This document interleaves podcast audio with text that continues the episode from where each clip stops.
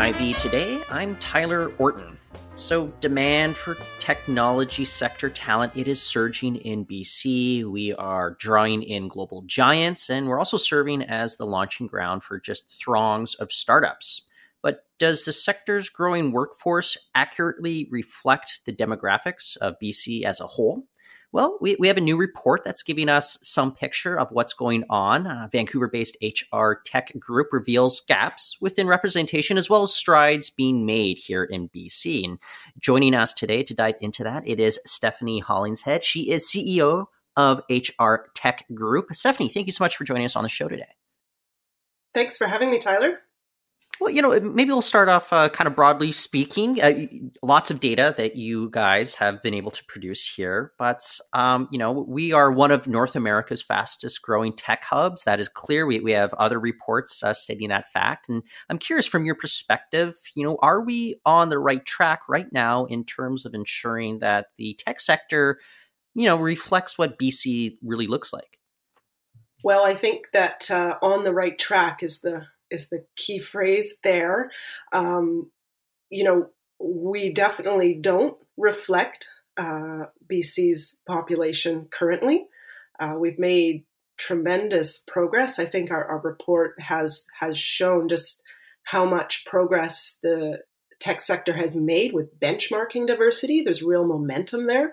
We had a, record number of participants providing data this year, which means you know tech companies are putting a lot of effort into benchmarking and improving their diversity, equity, and inclusion. I mean, I, I you know pulling out a stat from the from the survey we did.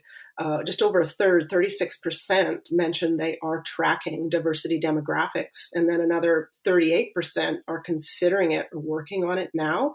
So that is noteworthy. I think that's that momentum on this this measurement. It was basically non-existent if you go back two or three years. So we first uh, launched this diversity and inclusion project. You know, it was 2019, and we started building a toolkit to help companies measure diversity. I spoke several times about our, our goal to have companies measure their diversity and uh, report that that back in through the survey. And honestly, it was it was just stunned silence. It just like deers in the headlights type looks, right? And and so uh, I mean, there was only like a handful of, of companies that were actually measuring their diversity. So and now you look, there's a third of them doing it, another 38% considering it, working on it. That's a massive positive shift happening in the sector, and I think it's really an important shift for the sector to reflect the diversity of, of our communities.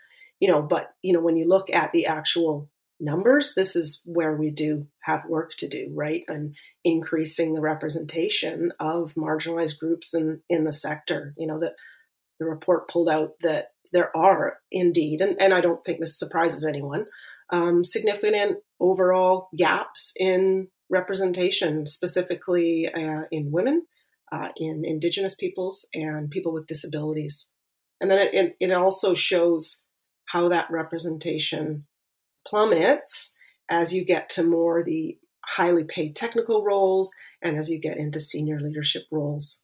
So, still a lot of work to do to have the sector reflect the community. Yeah, you know, I'll, I'll run through some of the numbers here for our listeners, and then I've got a question for you. Maybe you can think about that in the next little uh, moment uh, or, so. But uh, I am also wondering about like what is driving this interest in, in companies now, just over the last few years. But uh, before we get to that, I, I will uh, explain that uh, women now make up uh, thirty three point two percent of the sector. Um, that that's more than what we saw last year. And, and, I know you've cautioned before about looking too deeply into year over year changes. We're looking at kind of uh, we want a wider breadth of, of, data and knowledge moving forward. But we also mm-hmm. see that with regards to people with disabilities, they make up uh, just under three percent. Indigenous people, uh, they're about zero point seven percent of the sector. And with regards to visible minorities, we're looking at 43.3%. And from your perspective, though, what is driving greater interest in terms of benchmarking from tech companies specifically uh, just over the last few years? Because I, I, cover other sectors. I know that perhaps other sectors aren't going to be as, uh, let's say, engaged in doing this right now. Well, you know, a mix mix of reasons. Certainly, um, some of it is external, right? Company leaders are definitely facing pressures from boards, pressures from external uh, governments or recruitment market. Um, for sure, boards are starting or have been paying attention to you know potential risks, discrimination claims.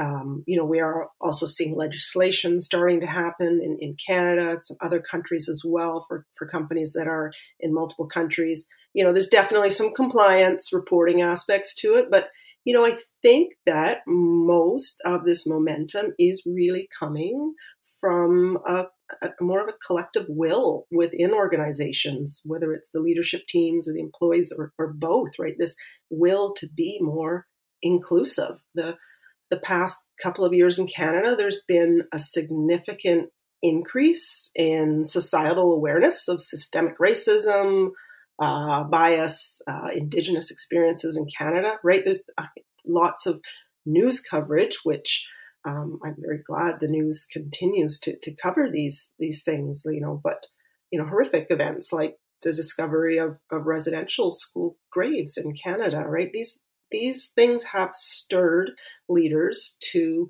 learn more about systemic racism, uh, about Indigenous experiences in Canada, and you know they're they're they're learning, and employees are are pushing as well uh, for more support of marginalized groups, and and you know we are seeing leaders in the sector looking for actions that their organizations can take to to make change, um, and it's you know why why the tech sector specifically i like to think that it's happening across other sectors um, but certainly at the the talent is absolutely critical to the sector and it is such a shortage of, of technical talent that i think you know that also plays a role uh, where this is a sector where they have to uh, you know overturn every rock looking looking for people so looking in more diverse places um, for those people is is also one way to uh, to try to help with recruitment.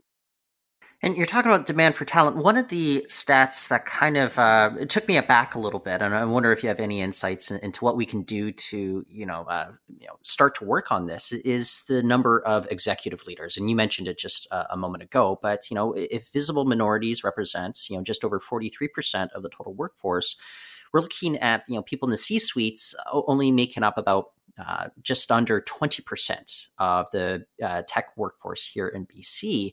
You know, that, that's a huge gap right there. And I, am wondering, you know, what is it that we can do to start addressing? Because, you know, I, I feel as if if you have kind of leaders on the top being more representative, that, that's going to reflect on, on what kind of comes with the uh, the workforce uh, further down on the uh, the corporate ladder. But what's your takeaway on how we can address this? Yeah, and you know you do you do see a plummet there. It sort of drops in in half. Um, it's you know I would say that looking at your promotion practices, you're really doing um, an audit of your pay and and promotion practices, your recruitment practices. Uh, and, and when, when, I say an audit, I mean an audit from a diversity and inclusion lens. There are organizations out there that, that do that, will come in and look at these processes for you and look for, you know, where specifically you can make improvements, whether you're bringing people in at that senior level externally or you're promoting from within. What do your, you know, what do your candidate pools look like? How important is this to you as a board? Um, some organizations will set uh, targets specifically on you know on numbers. Let's start setting targets on the diversity of your senior leadership team right? It's um, it, it, it's just i would say similar to filling the roles at, at any level of the organization. But absolutely what you said about the leaders if they look if they are more diverse they will attract a more diverse um, workplace. I mean I, I do that as a, as a female. If i'm looking at an organization go online and look at the pictures of their uh, of their executive team and their board and uh, it definitely has an impression. I, I recall writing a story just over the last year in which I had to take a look at the board of one particular organization, and I was a little bit taken aback about the composition and how little it reflected what BC actually looks like. So I, I feel you there. Um, mm-hmm. and, and, we're talking about kind of initiatives as well, you know, like uh, equity, diversity, and inclusion programs. Uh, the report notes that these are on the rise within BC tech companies. But I'm, I'm curious from kind of the ground level, what do these sorts of EDI programs, what, what might they consist of if a company is, you know, kind of on the fence and, and they're considering pursuing this? Uh, like with for within a company, what might some of them look like? Is that what? Yeah, well, yeah. What would the initiatives, just kind of on the nitty gritty level, what might they um, entail? What might they actually do within yeah. a company? Yeah, yeah, I you know, and it can be overwhelming because there is so much out there. Um, but I think that you know certainly step one is listening to your employees, like in different ways in different channels um, maybe some anonymous, some not anonymous, different group settings, really understanding um, specifically what your organization can do differently um, to be more inclusive. Uh, I think uh, another important tangible step an organization can take is to audit those those practices bring someone in to to look at your different practices your hiring practices your even your informal practices around how you well we don't get together as much in person anymore but you know those those how people interact and are there um, biases are there barriers are there accommodations that can be made um, and certainly measuring as well measuring your diversity. If you don't know the the diversity of your workforce uh, it's a lot harder to actually set some targets and and make some changes. Um, but uh, you know, I think that it get it, people get overwhelmed and there's a bit of paralysis by analysis that can happen. So I would also say to just start with something, and it can be small. It can be specific as we are going to look at our recruitment process, and we're going to look at our job postings, and we're going to, you know, set some target around the the, the diversity of the candidates that we bring forward, or we're going to look specifically at hiring more women um, or more indigenous people. And, and you start one place because if you try to do everything, it, it is totally overwhelming. And if you start somewhere, it will have a ripple effect, right? Other people will start doing uh, other other things in the organization, and and I think, um, yeah, just getting started with a small piece is helpful. Yeah, I, I, recall talking to the executives over at Unbounce. That's a uh, tech company here in British Columbia, and they said, you know, let, us set a, a goal. Let, us ensure that uh, you know women they, they, make up half the population. Well, why don't they make up half of our company? And that's something that they set their minds to, and they were able to accomplish that. And it, it wasn't like it took them 10 15 years or anything they, just kind of set their minds to it so is that kind of uh, step number one is like let's let's create goals in mind yeah Exactly. And that's a fantastic example. And uh, Unbounce is a great example as well. And, and they've also, uh, more recently, specifically looked at pay equity. So, again, it's one specific thing. We are going to work towards having pay equity. And they've been fabulous at actually sharing their information in a pay equity toolkit with, with the broader community. Clio is another tech company that uh, locally that did something very specific and they said, wow, look at the representation of women in our engineering department. And it was, I don't remember what it was, but it was very, very small. And um, they set a goal to increase that to 50%. Uh, and they were they knew they were ramping up for something, so they were doing a fair bit of hiring, and they actually met their goal faster than they thought they were going to. I think within five months, they had that representation on that team was fifty percent, and that's what I mean about it. You know, starting somewhere and that ripple effect is like fantastic. We've done this. Now what? What else could we do? And we're seeing, you know, these initiatives coming within private companies. We also see that the government is taking the lead. Uh, they have their own initiatives. I, I, point to the Innovator Skills Initiative, which is offering companies grants for job placements. Uh, they, they, got, uh, I think, just uh, they're up to twenty nine million dollars in funding right now. That was recently announced. Um, how much mm-hmm. of it, though, is it's up to private versus private sector versus the government with regards to leading the way. Do, do you think it's ultimately going to come down to a mix of both those, or you know, maybe could the private sector do it all on its own? Well, I think the supports are very helpful, and that Innovator Skills Program is a great example of a support from the government that is helpful that is enabling companies to do these things, enabling companies that maybe aren't sure about it, trying it, having a positive experience, and then um, continuing down that path. So uh, that particular funding, it can get up to ten thousand dollars for for hiring uh, someone specifically. That can go a long way uh, for a smaller organization. Um, but I do think, you know, at the end of the day, it's the companies that are doing the hiring that really are going to make the impact. The government can um, provide supports, they can provide, you know, there are government funded associations as well that provide support, certainly around accessibility for people with disabilities and um, uh, a lot of different different supports there, but the, the, companies themselves have got to go out and use them, and they've got to go out and and do it. And and you know the other, I guess, way a government can uh, affect the change is um, through, uh, sorry, for the legislation, but um, it's a bit of a, a, hammer that way, and I think it works better if, if it comes from the ground up from the companies.